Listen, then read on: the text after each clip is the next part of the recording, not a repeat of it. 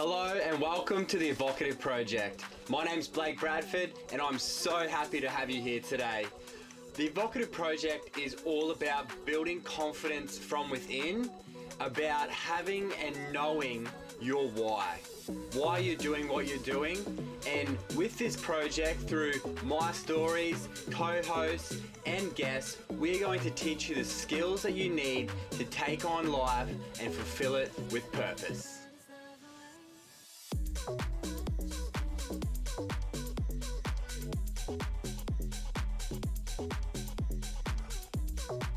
How do I make it so I'm beside you? How's the lighting? Yeah, it's good. Oh, like you got the light. We've got it all here. About time you got it all together this morning. Oh, bruh. I've had it together. Just haven't put it all in one little collective package yet. Oh, the old hydraulic there. Oh, look at the background. Fuck, she's in brothel in here. Few, few cables getting flung around in here at the moment. She's wide, that lens. Oh, she's fucking wide, boy. What do we got here? Oh, no, no. Is that, yeah, that light's fucking nifty, eh? What have you done with your hair this morning? She's just falling into place for us. Audio's clear enough for you. We are here today. We got the boy B and K B from Evocative. Going to give you the live rundown and the introduction into Kyle Burke, the other half of Evocative. And we are buzzing to tell the story about why he does what he does. So tune in. Round it all. I'm happy with that. Happy with it? Oh, always happy. Always happy, ball. I love sitting in this hot seat. That's beautiful. Well, it's nice um, that they're not uh, out on the roof banging away with hammers today, so that's nice. Mm. I don't know how it records, whether it records in the view that it's in or what. But... Well, we'll have a clue up in the show, yeah. Um, righto.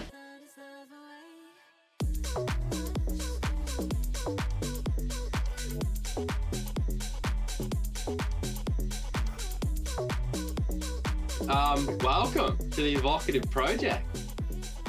Thanks for having me on. It's been a minute. It seems a little bit ironic that um, I'm going to welcome you to an Evocative thing, but here we are. I mean, it started off a few months ago where it was just going to be me, and now you've progressed into a full-time role with Evocative with me, which is the most exciting thing probably ever. Um, definitely in the progression of our lives and certainly in the progression of Evocative. So I'm so excited for what we're going to chat about today and where things are going to evolve into over the next three, six, twelve years um, as as best friends and as business partners. So yeah, um, mate, we'll get it going. It's it's, um, it's come a long way in the what five years? Our friendship. Four years now. Yeah. Is it four or five? It's probably longer. Nah, it'd be since we were about nineteen, man. Oh, yeah, we're old now, right? Bloody hell. Well, I was I was doing Vima. That's where the, the conversation started. So... Oh, yeah. Oh, it was... Network marketing. Which would have... Yeah, well, I would have been eighteen, nineteen, man. So it would be... It'd be a fair while now. Probably too long, but we're only just sort of finding our straps now. Lucky you're in the van, mate. We don't spend a whole lot of time together, otherwise we'd chew each other's heads off, I think. Oh, we chew each other's ear off through the phone, but don't we? Absolutely. But, um, yeah, no, it's exciting what we've got coming up, and I'm stoked to be a part of it. I think I, I was always keen to do a, do a bit of a podcast for a while. It's been a bit of content I've consumed for a long time and got a lot of value out of it, and then, yeah, you sort of bit the bullet and got it all happening, and just happy to be along for the ride and be a part of it now. Yeah, well, I mean, we we conversed that before I was launching it, and it was going to be more based around what I was doing. And as things played out, it's really rolled into a, a big Evocative project, and probably our number one pillar of knowledge and help to our audience and to our guests and to the, the broader community. So let's not chat any more about that. Let's roll into Kyle Burke. Yeah, rightio. So where should we start here? I guess we go back to back to the beginning. Um, sort of a bit about myself. Then I guess I grew up in a single single parent household. Um, which was normal to me. Uh, so I had my mother, didn't know my father, don't know my father, or my birth father, I guess you could. Um, I don't think that that's had really an impact on on who I am. Maybe it has, but it's just the only thing that I know. So whether or not it would have turned out differently, but I wouldn't have had it any other way. Mum's amazing, and she's done pretty much everything I could ask for and more, as we both know. Um, so, yeah, I guess when growing up, Uh, didn't have a whole lot of lot of money around the family, so it was pretty pretty tight. But I never went without. Pretty much had whatever I want in regards to sports, and I thought it was pretty normal. Um, the life that I was living. I think back now, there was a few times when it was a little bit scarcer than probably most people. I think I ate. Uh, actually, yeah, it was. Well, mum and, mum and I had to move to Airlie Beach. So I'm from Mackay originally, so grew up there, but had to move to Airlie Beach for mum's job. And the company she was working for was sort of taking her, taking her for granted, I guess you could say, putting her through the ringer. And um, so we didn't have much money. And I remember we, it was the highlight highlight of the week was when we got to add zucchini to um to the rice and soy sauce. I don't like zucchini anymore, but but yeah, so the old rice, rice and soy sauce got a workout. That was pretty much dinner for, for most nights. But, you know, I it's funny. I went through this period again when I moved, whereabouts, I moved down to the Gold Coast. Oh, no, sorry, moved to Brisbane. And that transition from having a very high-paying job up being trade-related and stuff, we'll get into that later, but from coming down and then moving into just a workshop in a bigger community, which you just don't get the same pay rate. I had weeks there where I was like, I got excited about having to go back and make meals out of nothing. Like, um, basically, it was like, get excited about what I could make with two minute noodles and rice and some soy sauce and, and whatever. But it's and it's weird, I think, now, like, that doesn't bother me at all. And I could imagine people in, in that position being like, oh my God, what am I going to do? Um, but I guess it's just same thing as everything in life. You go through something and you, you end up coming out a little bit better or, you know, a little bit stronger for it.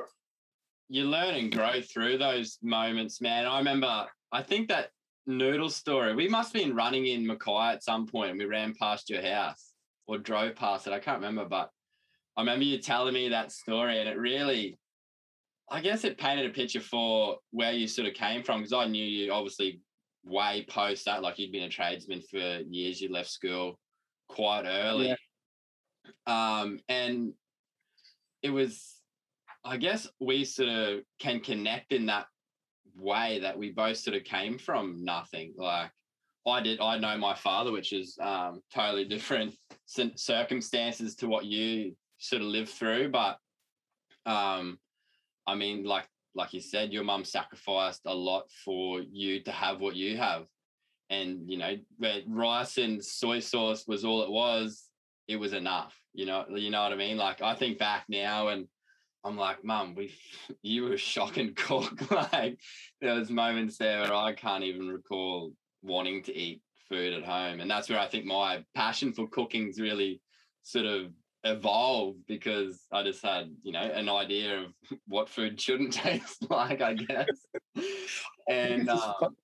It's funny you say that, because now I actually, I probably say it on the regular, me and my mother now, like the, basically the only thing that we chat about is every single day is just photos of food, of what we've cooked. It's like, obviously being both being in completely different positions in our lives and the meals yeah. are much nicer and everything like that. It's like, I just literally just before we jumped on this podcast, I sent Mum a photo of the pulled pork I cooked last night. She's like, oh, did you make that in the slow cooker? And obviously they were always photos of them with the smoker and stuff like that, her and Kenny. So oh, she but it's complete. She sends them to me as well. Oh, and funny, funny you say that, because five minutes before this podcast, I put a story up of my food. It's like, it's become a little tradition or a little, um, I guess, personality trait of mine on socials is sharing the food that I create, because I love it and it always ends up tasting good no matter what it is. Um, yeah, just a bit more meat in there, ball would be, be good. Yeah, look, oh, well, that's something we can probably chat about, man, is, is nutrition and diet. And, you know, we, We both are training athletes as runners. Mm-hmm. And there's a big pillar of what Evocative is going to be and is all about now, which is men's mental health. And yeah. It really came from a place where, I mean, originally we didn't, when we founded the brand, we didn't want to be another brand that voiced mental health as a way to get sales. And yeah, after deliberating after about eighteen months of being in business, we figured that we actually give a shit. Yeah, well, yeah, I think it was, I guess it's just who we are. So, like, mm. could never have come from a place of uh, dis or come from a disingenuine, disgenuine, whatever that word is, place, um, disingenuous. So, because it's just something like we've been through, like, yeah, the whole, a whole uh, roller coaster of emotions when it comes to mental health, both ourselves or people around us and stuff like yeah. that. I think that because of that, we were so wary of what exactly we were going to put out there and who, how, we, how we were perceived. And in a way, maybe it was a lack of, I'm saying it, maybe it was a lack of confidence in how we would put that message out there. And that could have been why we were a little bit worried about taking that route, even though it was so obvious that it was what we were both passionate about. And it only took eighteen months to figure it out. Yeah, but that's that's the beauty of travelling through life and, I mean, being best mates and navigating through a best mates dynamic and then through a fitness and then through business as well, and trying to bring it all together into a brand. Whereas when we started and launched Evocative, we literally... We, I can't still can't remember the, the conversation that was like, let's make this a thing. But I knew the conversation to start Evocative was, well, we let's be unique. We let's have our own shit, our own shirts, because we're sick of being the same as everyone else. We want to break that stereotype, right? And so now Absolutely. we are delivering that new stereotype about men's mental health and men's mental fitness, more or less. Yeah, yeah, and to do full circle back to that, um, back to where we started with the nutrition thing and getting down that route, it was a, um, I still think it's a, like it's a huge, been a huge pillar of ex- the difference in who I am now to who I was, even though it could be taken as just a very small part of it.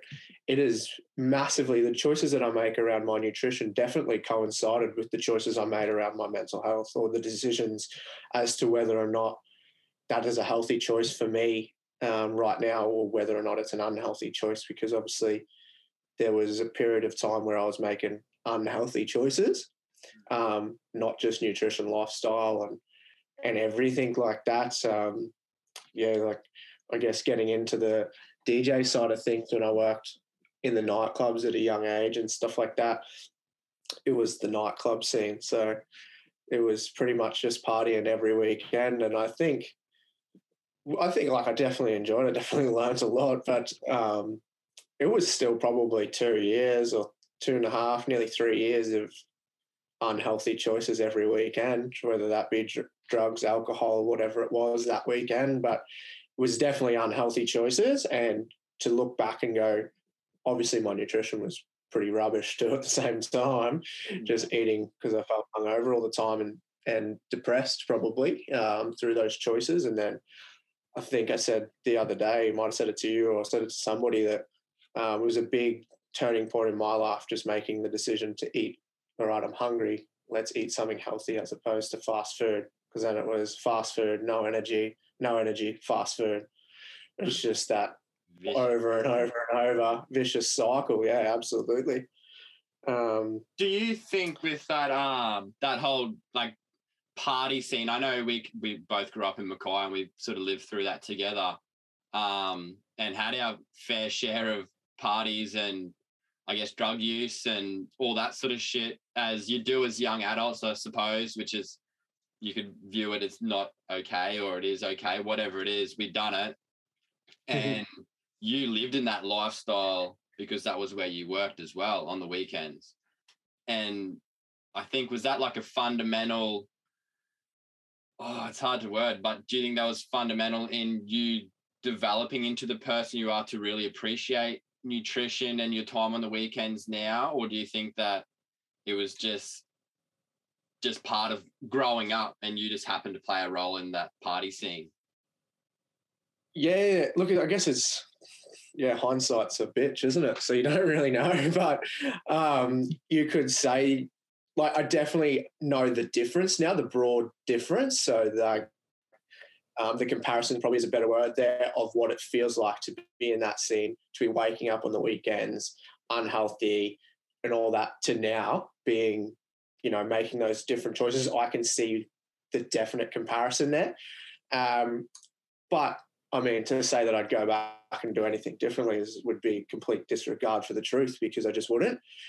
Um, obviously, there was things that happened that weren't ideal, but there was, like, I wouldn't be here talking to you right now about what we're talking about. I wouldn't be on my, like, I wouldn't be training for a ultra marathon. I wouldn't have completed one hundred kilos. All, what would what would you have done differently? Because you wouldn't be the same person right now. So um, I think I can appreciate the way that I feel now, because I never felt like that before.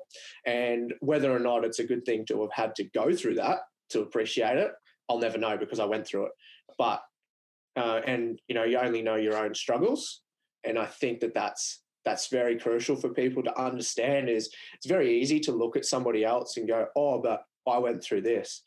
The, the thing that you got to remember is that your hardest day is your hardest day, and their hardest day is their hardest day. So everyone's, everyone's scale of what hard is, is completely different, because we've all lived a different life.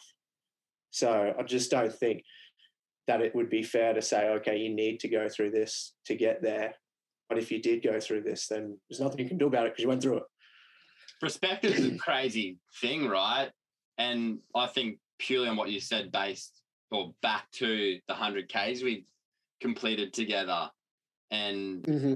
and I've spoken about it in previous podcasts and even just in everyday conversation about finding your why, and which is really what you're directing that towards, right? Like, yeah, your, absolutely.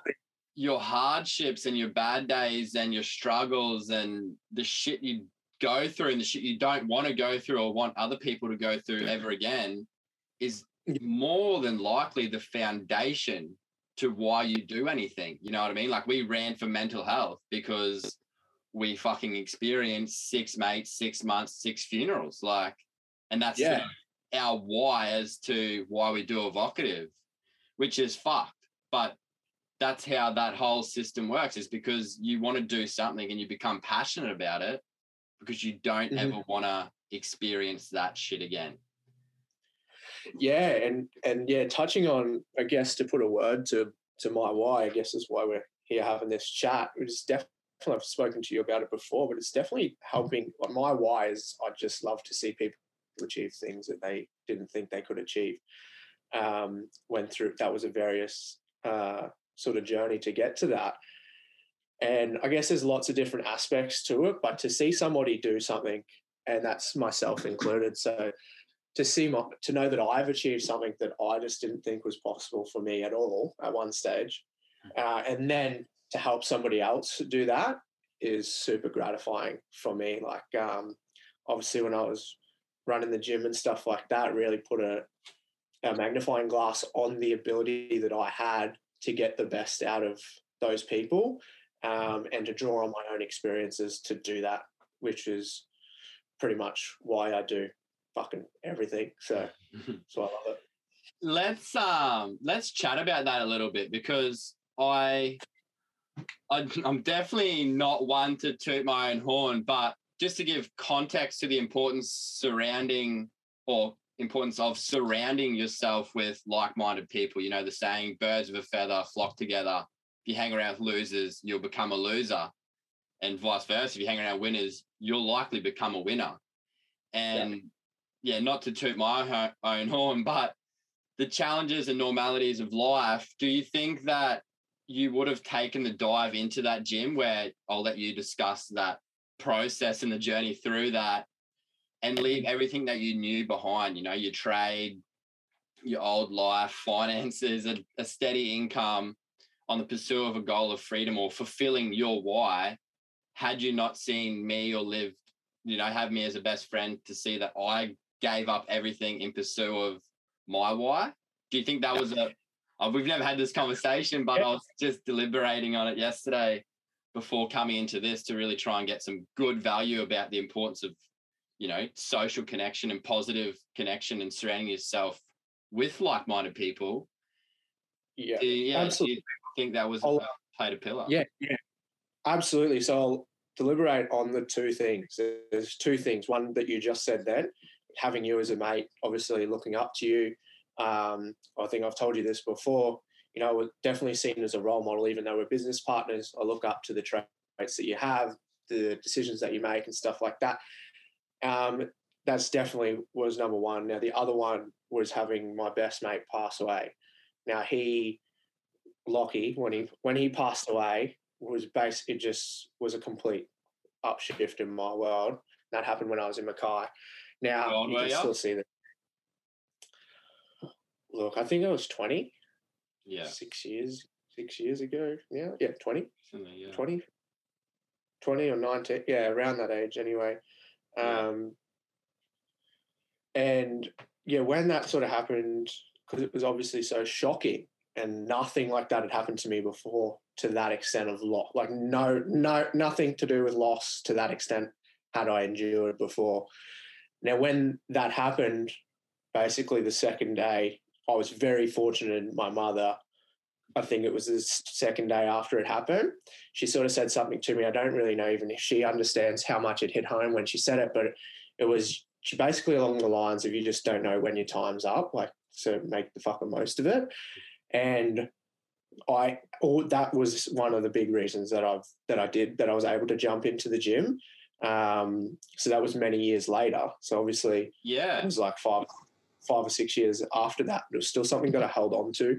Um, the ability to realize that fuck, I could fail for the next twenty-five years, and well, what the society says is a failure, um, which. What is what is a failure really? But you could not um, achieve your goals for the next twenty-five. Yeah, years. I could be not achieving or not be doing what society thinks I should be doing for the next twenty-five years and still be absolutely fine. Um, so that really didn't. As soon as I could come to terms with that, obviously I was excited about doing something um, that was going to be helpful to other people as well, which was obviously a driving factor, um, and made that decision. I think if I was going to do something that was less fulfilling, maybe I probably wouldn't have made that decision.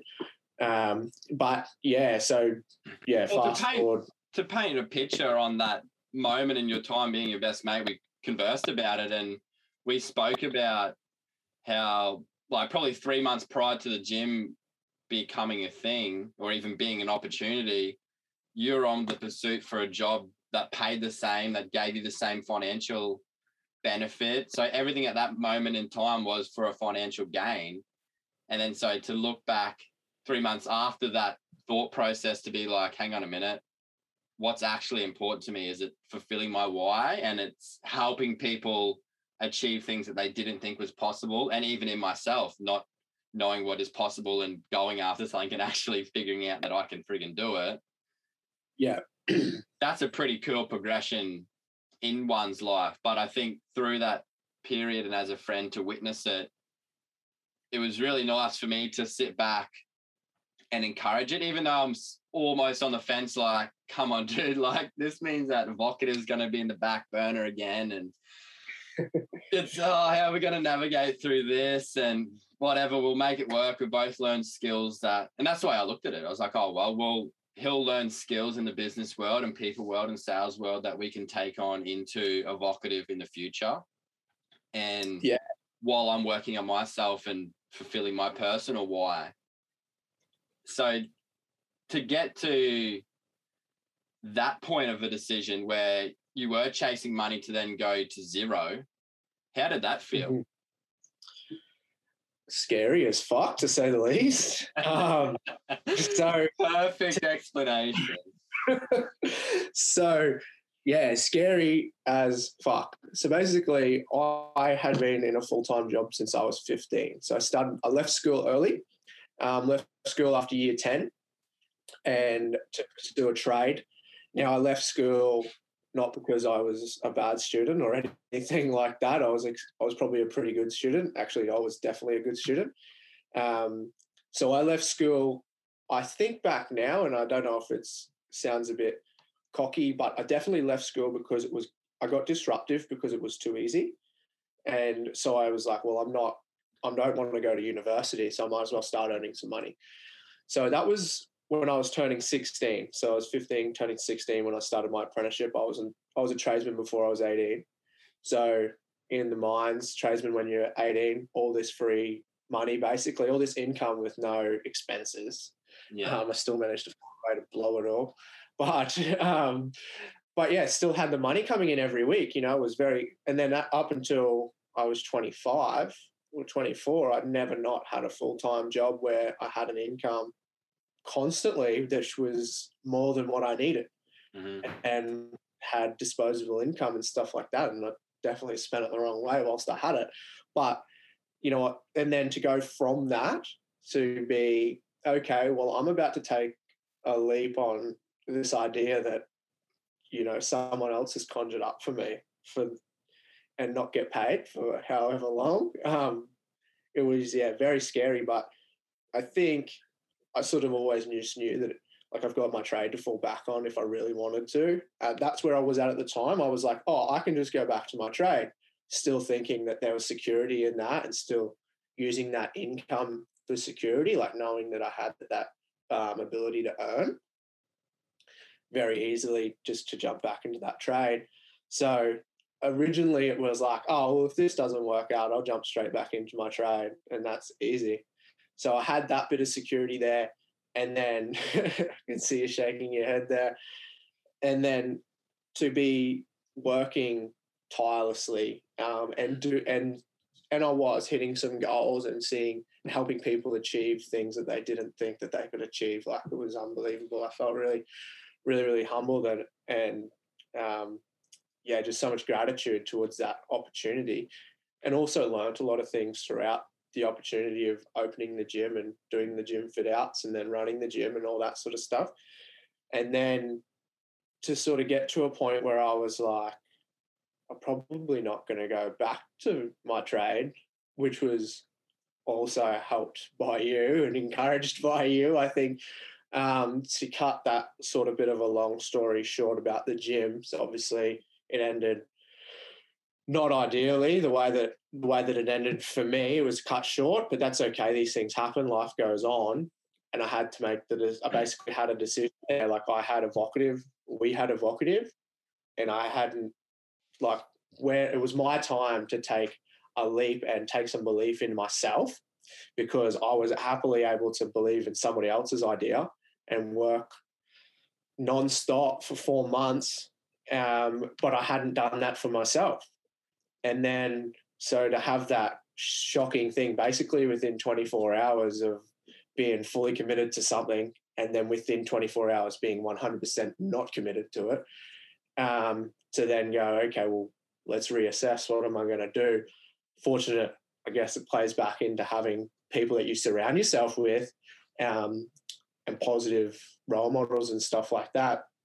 We were able to sit down that day, and you sort of said, well, dude, you've been you've been working towards someone else's goal without getting too much monetary or, or getting no monetary income to yourself. Like, why don't why won't you just do that for yourself? Like, where's that limit?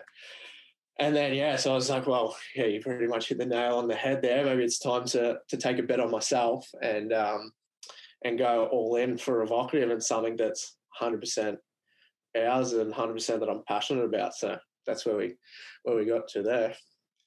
It was, yeah, I remember um, that night we spoke before you um, finished up at the gym, and we were on the phone for a couple of hours through that ordeal, and it was a very emotional time for you, and I think we we both discussed the loss of it, but also really spoke about and highlighted the gains, you know, the the person you became in those four months, from, I think, single-handedly just backing yourself, which I yeah. I personally think is one of my biggest traits is once I decide to do something, I just, it's done. You know what I mean? And I think you really navigated through that time and just your confidence soared through the roof because you went from, I guess you'd say, hero to zero on the income scale world. Like you mm-hmm. had an income, not that it was great, you were looking for other opportunities, but you put your balls on the line to make a goal and a dream come true. And funnily enough, or certainly enough, was to fulfill your why, you know, help people achieve things that they didn't think was possible. And through that night, I we finished that phone call and that conversation. I was laying in bed and I was like, there's no way this fool's going back to work. Like, I was lit, I could not sleep all night, and we got to the gym the next day and I was looked at you and I was like, don't worry, bro, I've got an idea for you. I've got a plan. Don't stress. You're like, all right. So um, as sad as it was a moment to finish and see all your hard work not paid off, I think what we can really give value to the listeners is that sometimes you have to take the dive in to something and expect nothing in return. You know what I mean? You you dived in and you expected something, but if if worst case is you finish that thing and that you're not dead and you've learned and you'll have the ability to say that you've learned something is far more important than going into something, earning a million dollars and learn nothing. Absolutely. I think you hit the nail on the head there. Um, it's always been, I think from, no, actually I don't think, I know. It's been a bit of a trait of mine. I've always very big, always been very good at, well, not always, sorry, after Lockie passed, that that thing happened, which, you know, it seems like I go back there all the time, but, yeah, but that's because it was started. a very, very pivotal, pivotal moment in my life. Yeah. Um, so when that passed, when he passed, sorry, and that period went, went on, I was able to find a silver lining in it, in the grand scheme of things, probably relatively quickly. And I say maybe within six months or something, you know, I could see some, I was like only focused on the silver lining. And then now I find myself in those situations, like I think it was only twenty-four hours after we had the chat at the beach, after the gym, where I was like, dude, I just learned all these skills in four months. So like, that's what I'd learned so much. And I needed to learn that for Evocative. Like, and everything, as soon as you can find a silver lining in everything, it's it's becomes very, very easy to cope with what would be considered a loss, um, or, you know, to take an L, as long as you can realize that the L stands for learning and not a loss, and it's that it's, yeah, you never lose it. It, yeah, I think it's a, it's such a great skill that I think we've both developed, and it really gives you the confidence to go into things and try things and run one hundred kilometers. You know what I mean? Start a, start a business with absolutely no idea about what the friggin' hell it takes to have a clothing label. You know what I mean? Like to, oh, yeah. to just dive in, no idea what it's like to run a gym, no idea what it's like to run fitness classes or travel around Australia or, you know, whatever it might be. If you can go into it and have the humility throughout the whole thing to take every moment as a learning, not a loss, like you said, I really like that, and, and Al as a, as a learning, not a loss. Um, but then to get to the end, and I know it was a super emotional decision for you, but to get to the end and be like, this actually isn't for me. And I talk about this all the time. I say that everyone's like, I could go around Australia and the worst thing that happens is I go around Australia. You know what I mean? If I go around Australia and put two, three years into Evocative, into what I'm doing, and find out that it's not who I am and it's not where I want to go and what I want to be, and I've lost two hundred grand, like I have the humility in me to say, fuck, that was worth it. Because I know that in that two to three year period, I'm a different person to when I started, a different skill set, and I'm able to apply everything I learned into to learn who I am, to be able to take that into me in three years' time if if whatever it is isn't the thing. Yeah, yeah. I think, yeah, you're very good at that. Um, credit to you for that. And I think it is super important to just be able to enjoy what, like, honestly, just do what you enjoy. doesn't doesn't fucking matter if you don't enjoy it in a year's time. If you enjoy it now, do it. Yeah. And when you don't enjoy it, stop doing it. It's fucking simple. Just because you like, just because you did it at one stage of your life doesn't mean you have to do it at another stage of your life. Because, you know, if you want to do it right now, do it right now. And then if you don't want to do it in six months, don't do it in six months. But, you know, you just got to do it when you want to do it. Yeah, it's funny that we're talking about this because I know in our last episode with Meg, um, we spoke about it and I had it going through her um, audio and video recording and pulling some snippets out.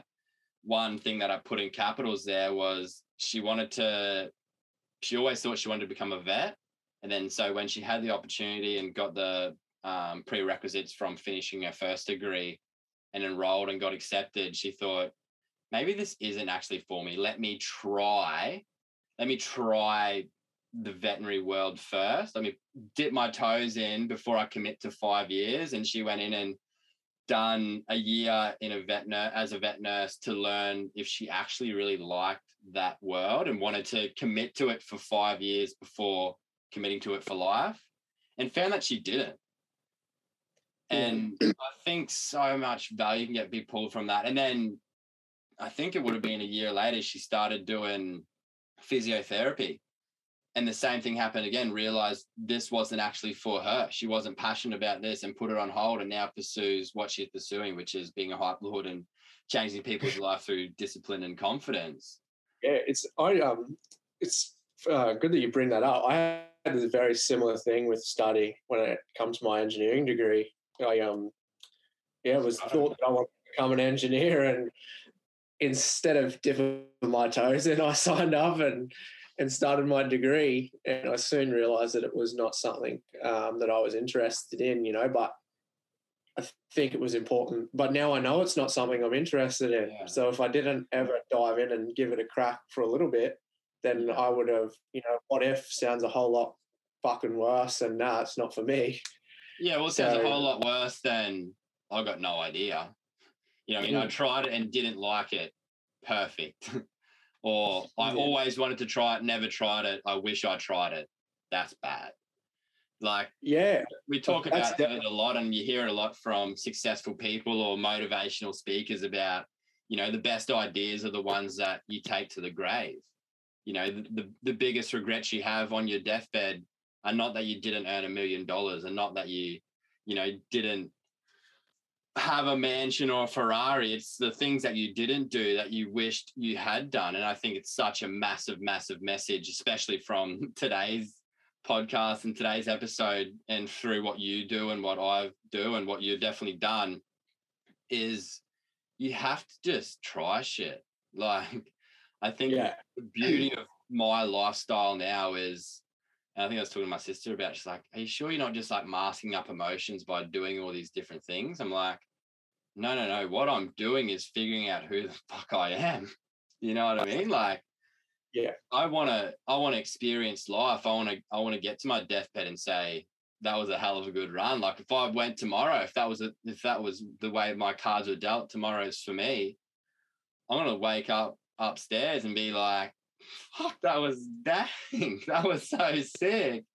Yeah, I think I've heard people say it like this before. Like, if you were, if you do believe in a higher, like in God or wherever you think you're going after you die, if you go anywhere, you know, imagine if you did, people have probably heard it before. Imagine if you got there to, say, for instance, the gates of heaven, mm. and whoever's the gatekeeper there, God or whatever it is, he shows you a video of your life that looks nothing like the one you lived, and it's so much better. Imagine if you've seen that and he goes, that's what you could have done. That's what you were meant to do, but you made this decision. You didn't make this decision. You didn't make this decision. You didn't make this decision. That's fucking scary to me. Like, if you got there and knew that you could have had this fulfilled life through just trying a few different things, basically, like, yeah, that would be gut-wrenching. To just know that you what not wasted, but you lived this whole life of fear, which is essentially what it is. You're just scared of making these decisions and jumping out of your comfort zone, to realize that all you had to do was get in your car and go for a drive and rock up to this event or whatever it is, those few times in your life and your whole life would have been different. I'll ask you a question, and I asked uh, Maddie in uh, episode two. How often do you think about death? Me? Oh, that's a good question. Um, I think about other people's death a lot. I don't think about myself. I don't think about my own death a whole lot. Um, definitely not. Definitely not that much at all. Yeah, see, because I spoke to him about it, and I guess to what you were just saying, like if you get upstairs and that's the video that's played back to you, I think about it probably more than most because, um, oh, two seconds.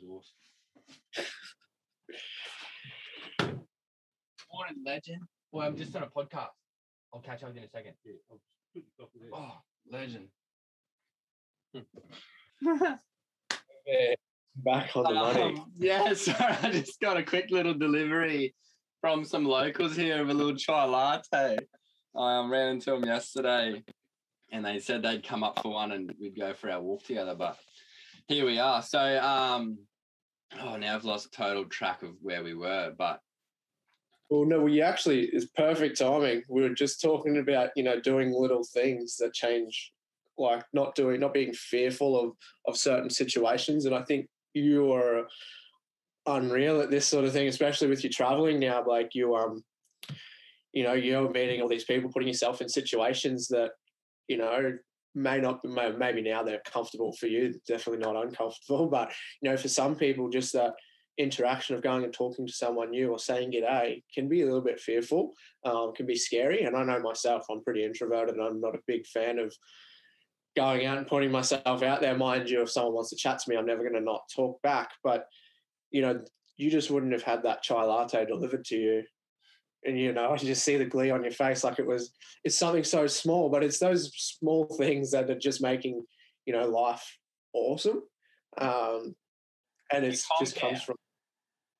Yeah, yeah. Out, man. And I, I run my daily highlights every day, and it was literally through what you just said and just living the life that I live, but having the, I guess you'd say the confidence or whatever it is to have conversations with different people that just in a conversation of five, ten minutes yesterday, these folks wanted to bring me a coffee.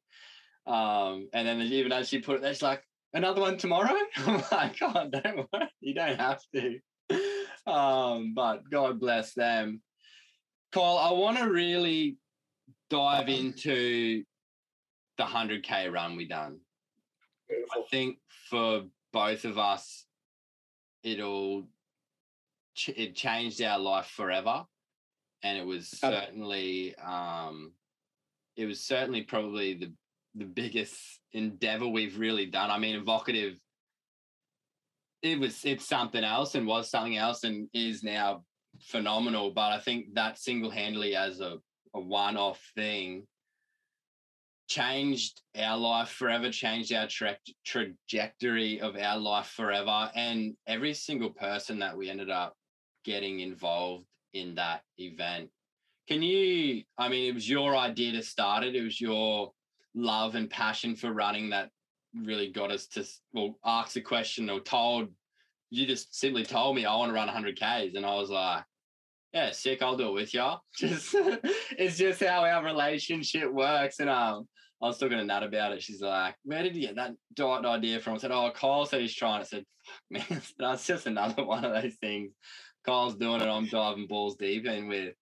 But why, I think I, I know the question, but to fulfill, uh, fulfill fill in our audience's um, question of why one hundred Ks and why it was for mental health, why why that shit actually matters to you, and then that'll sort of paint a picture as to why Evocative's really taken that turn as well. Yeah, mate. Yeah, so why one hundred Ks? Because it's fucking a long way and it's scary as fuck, and it was at least double the length of any run that I'd done at that stage, uh, more than double. Um, so that was definitely why one hundred Ks, and just the number one hundred sound looks pretty cool. So let's do that. Um, and the why for mental health was, I've told you many times before on the phone calls and, and stuff like that, Uh, what gets me through, well, why I got into running was because I was obviously going through some some demons, battling some demons myself, and it was a like sit with your thoughts for anything longer than two hours if you don't listen to music or anything on your run. And it's free therapy and you don't have to go and talk to someone. So I was able to deal with or work through a lot of my issues or problems. Do you want just to just, through thinking uh, and- just touch on one of the main problems that you sort of work through that running helped with, and then we can keep continuing just to, you know, help people show the significance of an ordeal and then yep. running or physical movement can really help get through that. Yeah, mate. So we'll go back again. So Lockie passed away, um, and I guess so I'll put a bit of a context to Lockie passing away. So I keep saying Lockie, and it's probably not the right way. So, mate, so for those that don't know, he was I, I'm, I'm an only child. I have two stepsisters now to my mum's new husband, Kenny. But um, so I was an only child, but he was like a brother to me, basically. He didn't know his mother and I didn't know my father. Sorry, so he didn't know his mum. His mum passed away when he was young. So had a, he was grew up without a mum. I grew up without a dad. His dad was a very was a bit like father figure to me, and my mum was definitely mothering to him. Like we were always together, everything like that. We moved out of home together, moved into our first house together. The bond was tight, although we butted heads a lot. Um, the bond was tight. You know, he was my brother and stuff like that. And then he basically passed away like that. You know, I come home from DJing one night and he was gone. Um, to go through that loss at that age, nineteen or twenty years old, um, yeah, it was like it's still shocking to me to just just to that, that blunt force trauma to the head of like, what? Like, because that's how it was delivered to me. I drove into my driveway and the cop comes up, taps on my window and said, "Hey, who are you?" "Hey, I'm Kyle." "Do you know Lockie?" "Yes, he's dead." Those were the words. He's dead. So to get that two words can mean a whole lot. Um, and basically spiraled for the next six to in and out for the next six to twelve months of um, probably, I look back now, probably depressed, um, very unhappy, uh, making the wrong choices. You know, I I never think, I don't think I was suicidal, but I definitely wanted things to change. I was, the Roncam Bridge in Mackay is not that, so I used to drive to work every morning and often, often think about just driving off the edge, not because I wanted to die, but just because I wanted something to change. I just wanted to drive off and and I think back now, I'm like, that's fucking scary. Um, at the time, it was just me dealing with things. Obviously, never did that, thank God. But it was just, I just wanted something to change. And I didn't know how or where to look for that change at the time. Fortunately enough, I think Justin Stevens, good mate of mine, he was going to the gym flat out. So I think I started going to the gym a little bit, started getting a little bit healthier. Didn't really enjoy the, I did enjoy the gym, but not as much as I enjoyed. Like I could just go running by myself. So I started running quite a bit. And then after those runs got a little bit longer and longer. And once I hit that two hour run sort of a mark, and I was running slow, so two hours was probably only like, I don't know, fifteen Ks maybe. I don't know. It was pretty steady back then. It was probably more of a hop skip than a than a run. But um, and just being out with myself for two hours and getting through some pain and stuff, I sort of just, yeah, it was just therapy for me, I guess. I got worked through some issues myself, made my, I felt a lot healthier.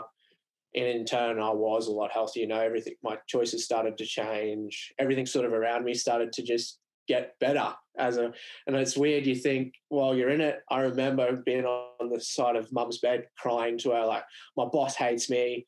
He's like, I'm turning up to work and he thinks I'm shit, just doing all this. I look back now, it's just shitty employee, but I was just blaming him um, just because I was going through everything. And I didn't want to accept that blame on myself. Mm. And so moving on into running, it sort of helped me get through my darkest days. And I guess the tagline for our one hundred K was to prove that there's an end to even your darkest days, um, which which is why mental health was important to me. And I've told you to do full circle on the phone multiple times. You know, when my legs get sore, like I have best mates that are six foot under, that if they had legs, they would never take them for granted. If they had the opportunity to run, they would never take it for granted. And I try to find, that's sort of what I draw on whenever I'm in pain um, and pushing through. And I've certainly had my fair share of pain when it comes to running and, and injuries and shitty prep and all that sort of stuff. But it's, um, yeah, it definitely comes back to the fact that, you know, just left foot, right foot can be painful, but you're still breathing, like get on with it. Um, not to say everyone has to do it, but for me, it's where I get the most value out of my time. And it's like, I feel if I go for an hour run, I'm a better person. I don't know. I know I'm a better person. So if all it takes is for me to get out there and do something I actually enjoy now to become a better person, then why the hell wouldn't I do it more? So that's why we, that's why I run pretty much constantly, and, and why it's become a big part of my life. And, and now it's become part of yours, which is fucking sick. Um, I love it that it's sort of become a, a thing together, because it wasn't the same for you. Like you didn't, um, but I did, I actually did start running, um, through like my separation was when I really turned to running, like a little bit at the start. And then I, I sort of dived in deep for that July last year. And yeah, but through my separation, it was definitely, it was only little runs like the three Ks at the harbour and then a swim in the ocean, like, which was a bit of physical movement, a bit of outdoors, a bit of nature. And then to sit with myself in a place that I really loved, you know, the beach is like my favourite place in the world, uh, which is where I'm parked out now. Um, and I say this to a lot of people now about going through struggles and heartache and anxieties and depressions and trying to find themselves and find their why. And one thing I, or the first question I asked them, I said, where's your favorite place in the world? Mm-hmm. And then wherever it is for them, I said, go there, go there and embrace the emotions, embrace the pain, feel, feel the heartache, feel the hurt, because I, it might not work for them, but this is like I'm fully unprofessional solicitor or uh, not solicitor, um, psychologist. Yeah, absolutely. This is coming with with no. Um, yeah, yeah, yeah. What's yeah, so whatever. Yeah, and I just think for me, it was my therapy was, you know, going to a place that I loved and could put a smile on my face and then deal with the shit I had to deal with, and then. I think now I've learned that running for me is more of a fun thing opposed to a therapy thing.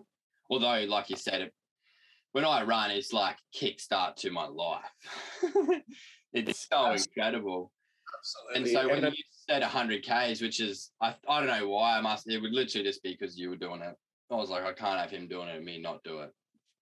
And then we made it, we raised what, just shy of fifteen thousand dollars. Plus our endorsements for shirts and videos and that sort of stuff. And we are certainly looking at evolving that event into something more annually and more substantial. And it's just a matter of us navigating through these moments that we are and finding the brand and then to deliver an actual project. Okay. And absolutely. Um, people. Weird, like we'll go into, I really want to keep talking about this one hundred K run because yeah, you and I, you and I had very different experiences. So it was my, also my experience for people that don't know. This is my idea. So I put the training plan together for all the boys. I was like, yeah, I'm keen. Let's do it. The first, it was like thirteen weeks. If I'm thirteen weeks prior, we we did the we started the training plan for it. Is that right? Yeah, the thirteen week yeah, plan. Yeah. thirteen And I drew up a plan for everyone. I think Blake, you were the only person that actually followed the plan. Um, I would have loved on that. A good plan, man, because it was I was fit and ready. Good plan, yeah, awesome. So I remember fourteen weeks prior, so the week before, I'd probably been running up to that point, maybe about ten Ks, fifteen Ks a week, very un and very sporadically, not very evenly. And then Joel and I went. We did a marathon because I was like, I'm all. I've always been more mentally fit than I have been fit when it comes to running. I can definitely push through a lot more than what my body is probably and that yeah. at that level for. And so we did the did the marathon. That was sweet. I was like, awesome, because that the first week of training was much less than that. So I was like, yeah, I can do this. Let's get into it. I think it was maybe a week and a half into that thirteen weeks, I started getting really sore shins. And I was like, oh, it's just some shin splints and whatnot. turned out at stress fractures, went and got M R Is and all that on my legs. And then so it was basically t- don't run for two weeks and take, the doctor told me just take Panadol and Nurofen every four hours to get rid of the pain. I'm like, well, not all about that. So I didn't really do that.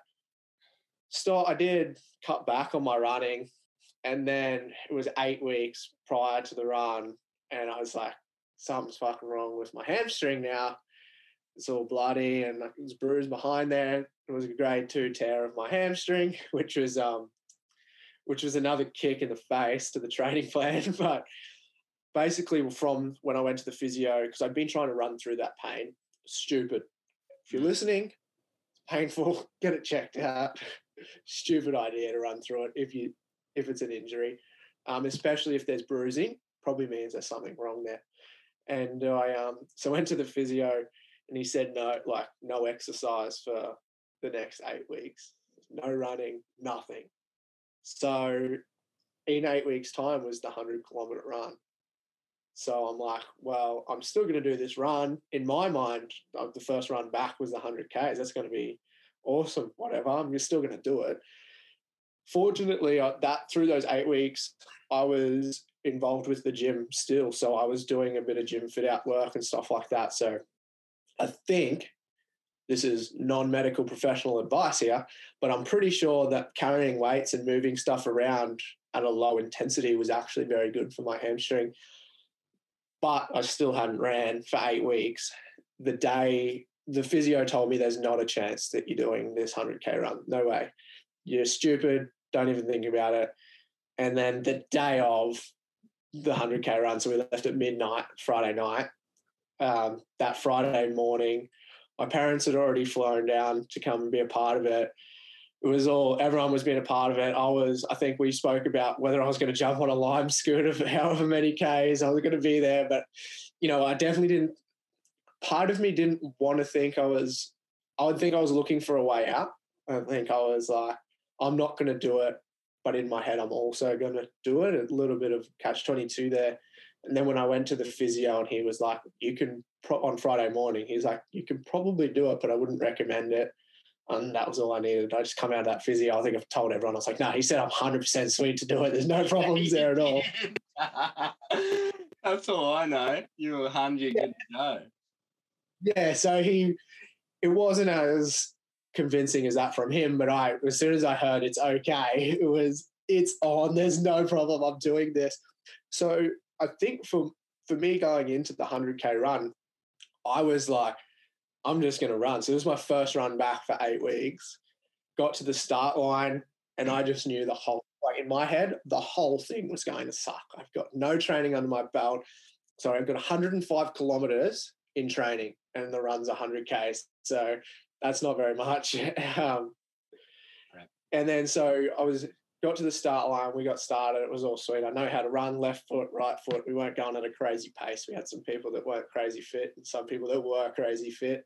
And to work through that, and like I was in agonizing pain pretty much for most of it, which is a very different experience than you. But I think I look back, and I was actually just was thinking about this last night and this morning, knowing that we were going to record this today. I actually don't think that completing the one hundred kilometres was the most rewarding part of the day.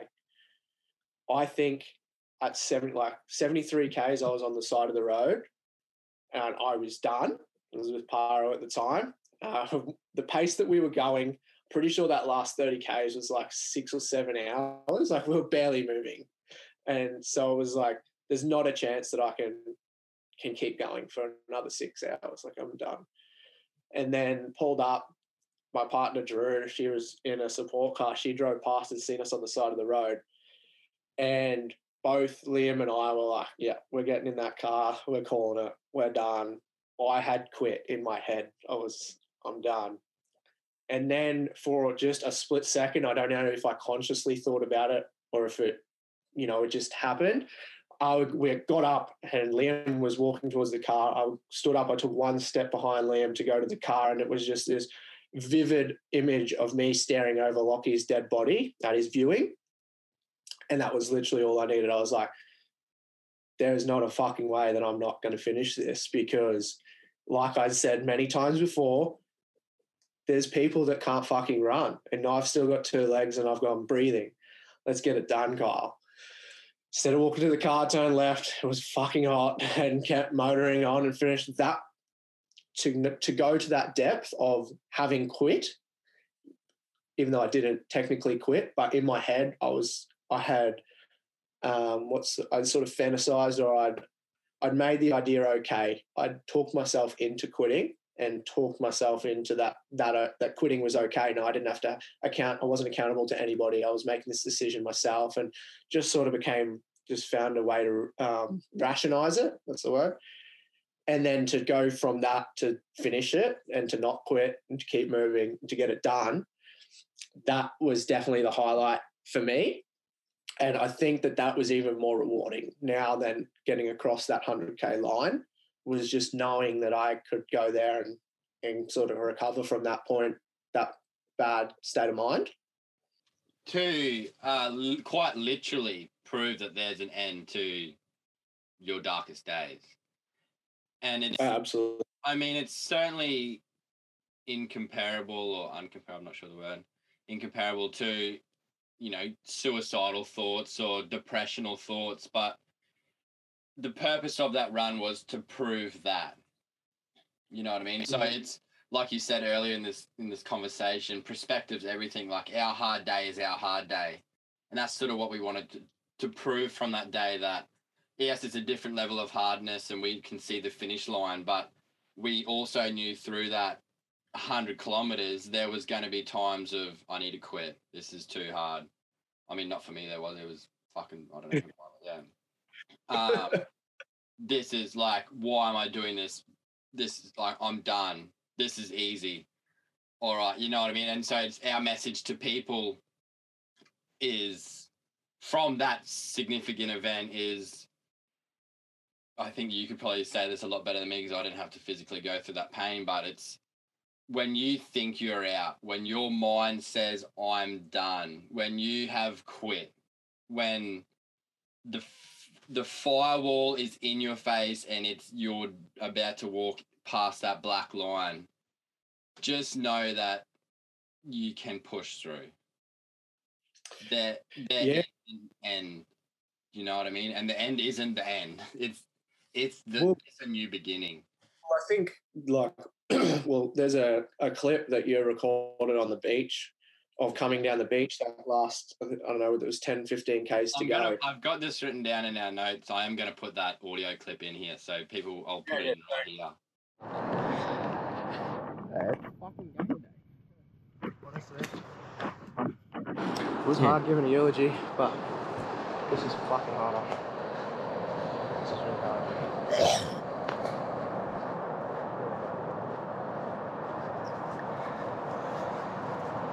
I um, I reckon it'll be the most rewarding thing you've ever fucking completed too, but fuck, guarantee that ball. Fucking hell. I just about reckon that'll be affirmative. one hundred percent of. I mean, we're doing this to prove there's an end to even your darkest days, but throughout this run I've realised that your darkest days are what get you through your even darker days. Fuck, I had to, I was sitting on the side of the road at seventy-two Ks. I was out. I was done. I was about to quit. I managed to conjure up a vision of me standing over, over Lockie's casket, looking down at him at his viewing, and just sort of put everything in perspective. I've got two legs. I'm fucking whinging. There's people under the ground that, if they had legs, they'd never, never, ever take them for granted, so fucking don't.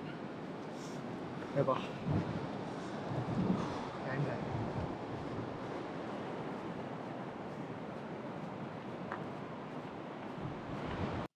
So, like, in the clip I do explain, I'll go into depth about what I mean. I was obviously, I was puffed at the time, but uh, before the run, it was to prove there's an end to even your darkest days.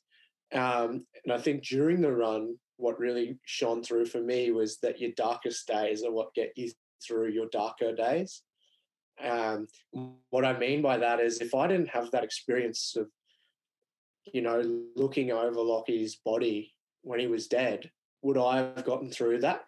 I don't know, because I don't, that's not a life that I've had. I do, that was an experience that I had, but, you know, all I do know is that because of that experience, I had that to draw on. So whether or not I would have had something else, I don't know. But what I, like I said, for a fact, know that now I can go, all right, that's where I've got to go, get it done, Kyle. And to know that you've got somewhere, it's not a very nice place to go, but to know that you've got it and to keep going, you know, that that's pretty that's pretty cool to know that you've got somewhere in your mind that that can push through that. Because it definitely wasn't my body, because it was pretty unfit, but um, but my my mind was was pretty fit. With yeah, and that's exactly the point of finding your why, knowing your why, knowing your purpose. Is those dark days, those shit moments that we spoke about earlier that you don't want to go through ever again, experience ever again, is more or less like, for me, my why up until, well, still I live it now, was to have freedom. I didn't have freedom growing up as a child, and you can probably relate, but for me, that was my my foundation, was this, the struggle, or knowing the struggle that my parents had to go through for me to have even anything. And I didn't want that struggle for me and my family in my life. And so that was a foundation for me, and that was that wall, you know what I mean? I can I can go to the bones in my ass because I've been there, but I know yeah. that I won't stay there because I don't want to live. That's not that's not for me. Yeah, um, absolutely. So I think, yeah, that run was, fuck, man. I can't wait for the next one. We're only talking this morning, there's another run's popped up. You're looking at doing uh Actually, chat about quickly what you're what you're working on in the fitness world, and um, and then we're pretty much running up out of time. So yeah, if you could talk about what you're working on now, what your your passion is with Evocative, and why why why why Evocative is so important to you. Yeah. So what I'm working on at the moment, um, quick. Well, so the running, like we've we've done that one hundred kays. I'm currently training for twelve hour track ultra, so just be running around in circles for twelve hours, which I plan to get about one hundred k, or I'll be doing one hundred kays as well on that day. Um, so that's exciting. It's on the twenty-fifth of September, but um, so unfortunately it coincides with the one hundred miler. Mm. But so besides that, that keeps me busy and on the legs. But you know what's driving me at the moment is one hundred percent the Evocative side of things, and and moving into a men's mental health sort of space. I've touched on it many times throughout this podcast now, but, you know, just not wanting anyone to drive their car over a bridge and think that they can, that they should drive off, you know, um, it's to look back and think that I was going through that and not really knowing a way to get out of that. And if I can provide some, uh, some value or some ideas and some tools through Evocative, and which we are doing, um, to stop people, to get to that, to stop ideally preventing people getting to that point, but if they do get to that point, knowing how to get out of it, um, and then obviously leading a life that revolves around that. So, you know, our three pillars of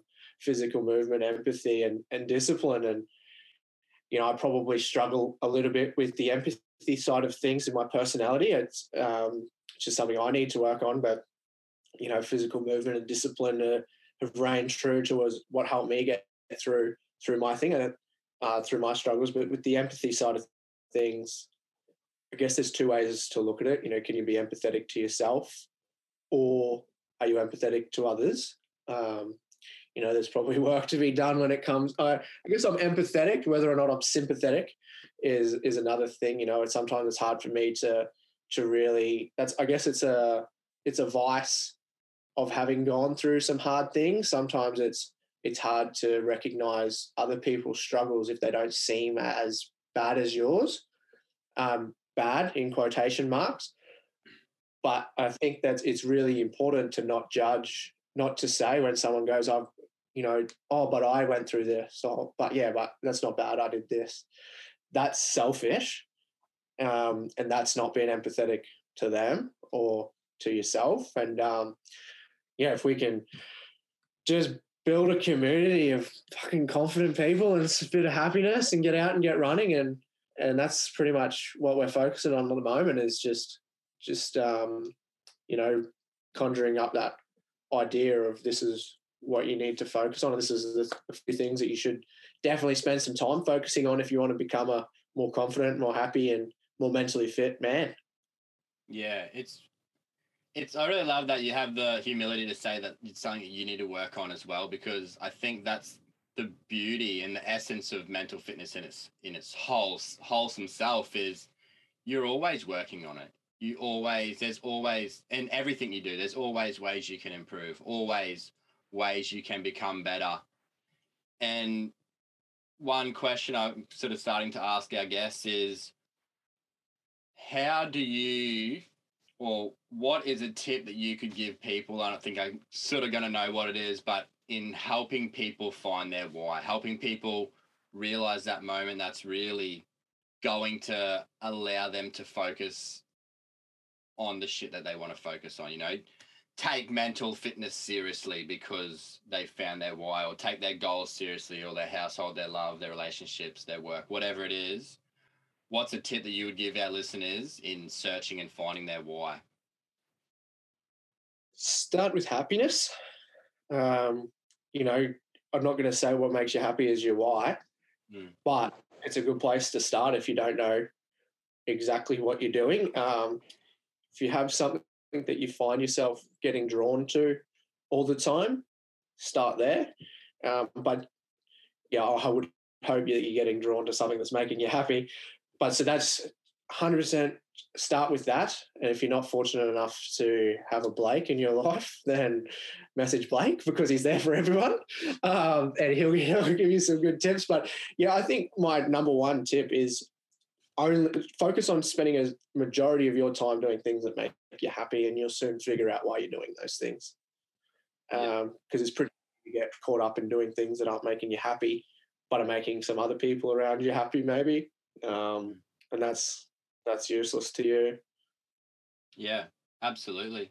Kyle, brother, man, thank you so much for jumping on here and sharing your journey and your insights into Evocative, into the one hundred Ks, into your your upbringing and your life.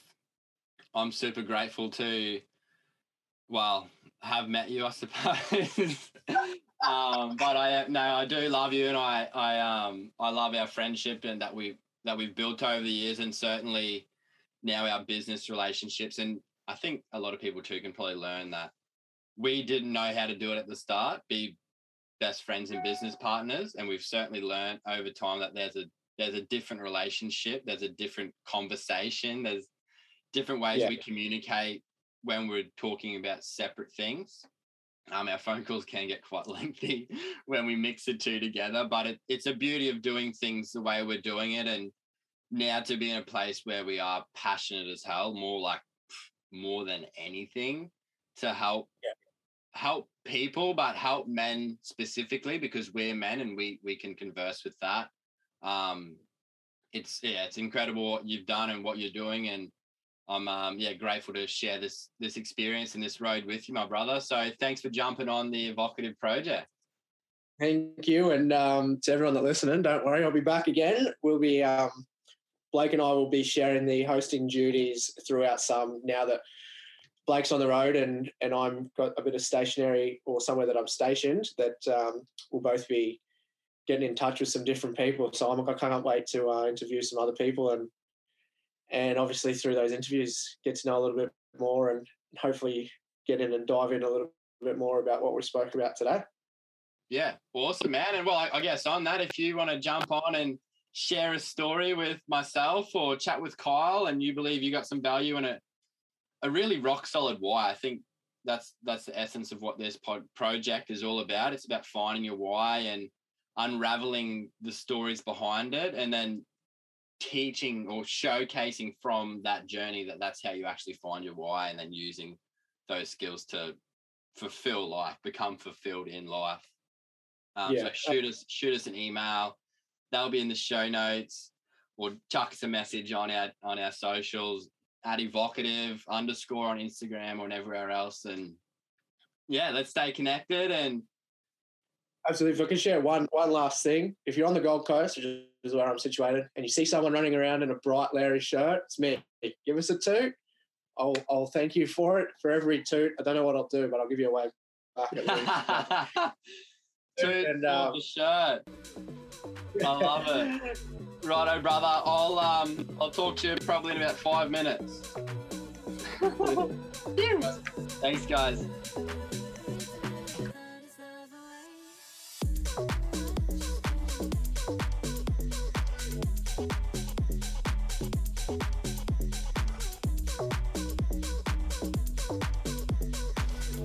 My name's Blake Bradford, and this has been The Evocative Project.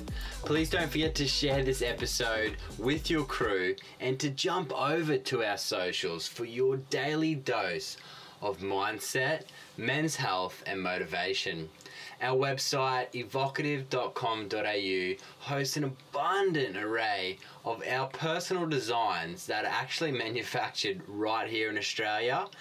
And we want you to personally display your confidence. And we certainly want to see you displaying that personal confidence when you wear your Evocative shirt next. So please don't forget to tag Evocative when you're wearing it. But that's all for now. That's all from me. That's all from your boy B. So I'm signing out. But just remember, dream big, stay humble, and keep smiling.